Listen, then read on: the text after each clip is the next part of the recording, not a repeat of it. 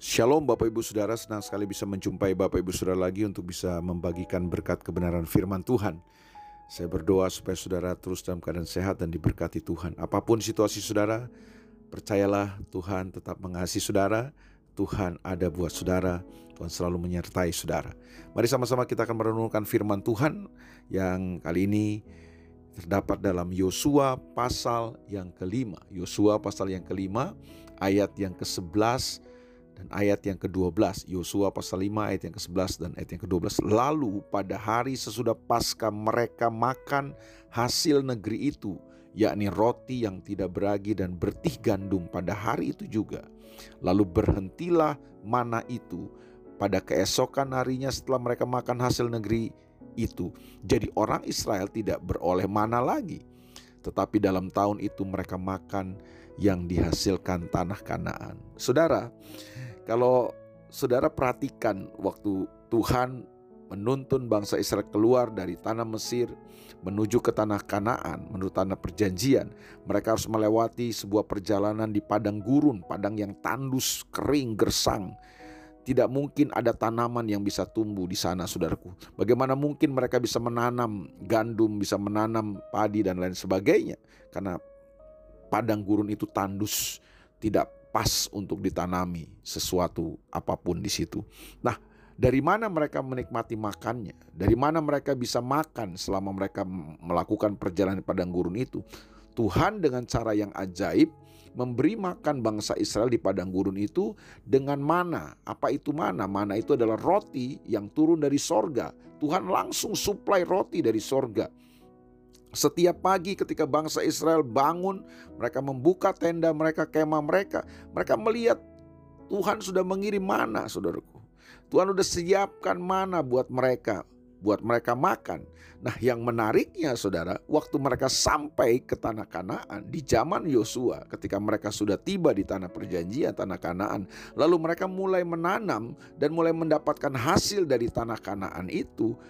Tuhan tidak lagi mengirim mana. Mana itu berhenti, mana itu tidak turun lagi. Dari sini kita belajar apa saudaraku? Kita belajar bahwa Tuhan selalu punya cara untuk memelihara kehidupan anak-anaknya. Tuhan adalah Tuhan yang selalu punya seribu satu cara untuk menolong dan mencukupkan memelihara keperluan setiap umat Tuhan. Itu sebabnya saudara tidak perlu khawatir. Ada saatnya mungkin saudaraku kita melihat pertolongan Tuhan dengan cara seperti Tuhan melakukannya buat bangsa Israel di padang gurun. Karena tidak bisa ditanami, maka Tuhan memberikan mereka makan mana, yaitu roti yang langsung turun dari sorga. Luar biasa, amazing, saudaraku. Tapi waktu bangsa Israel sudah sampai di tanah perjanjian, Tuhan tidak menggunakan mana lagi untuk memberi makan Israel. Tuhan memelihara dan memberi makan bangsa Israel yang sudah tiba di tanah Kanaan, tanah perjanjian adalah lewat benih yang mereka tabur, Tuhan tumbuhkan dan menghasilkan, saudaraku. Hari ini kita belajar bahwa percayalah hidup kita dipelihara oleh Tuhan, saudaraku. Dan Tuhan memelihara hidup kita tidak dengan satu cara, dia memelihara hidup kita dengan seribu satu cara. Dia punya seribu satu cara untuk memelihara hidup kita. Jangan pernah saudara memetodekan pemeliharaan Tuhan dalam hidup saudara dan saya. Kita sering kali salah, kita sering kali keliru. Kita coba mematok dan memformulasikan bahwa Tuhan memelihara hidup saya harus dengan cara seperti ini. Tidak ternyata. Tuhan punya banyak cara untuk menolong kita. Tuhan punya banyak cara untuk memelihara hidup kita. Yang pasti adalah dia tidak, tidak pernah tinggalkan kita. Dia tidak pernah biarkan kita. Dia Tuhan yang akan selalu memelihara kehidupan kita. Dengan cara yang ajaib, dengan caranya sendiri, dan di dalam, dalam waktunya. Tuhan memberkati saudara. Mari kita berdoa.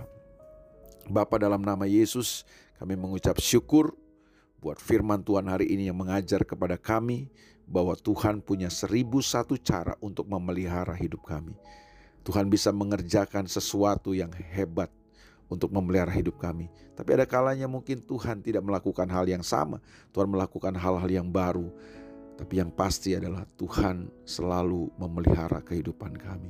Kami percaya, kami tidak mau khawatir karena kami tahu Tuhan kami adalah Tuhan yang memelihara kehidupan kami. Burung di udara saja yang kau pelihara, apalagi umatmu ya Tuhan. Terima kasih buat pemeliharaanmu hari ini dan seterusnya.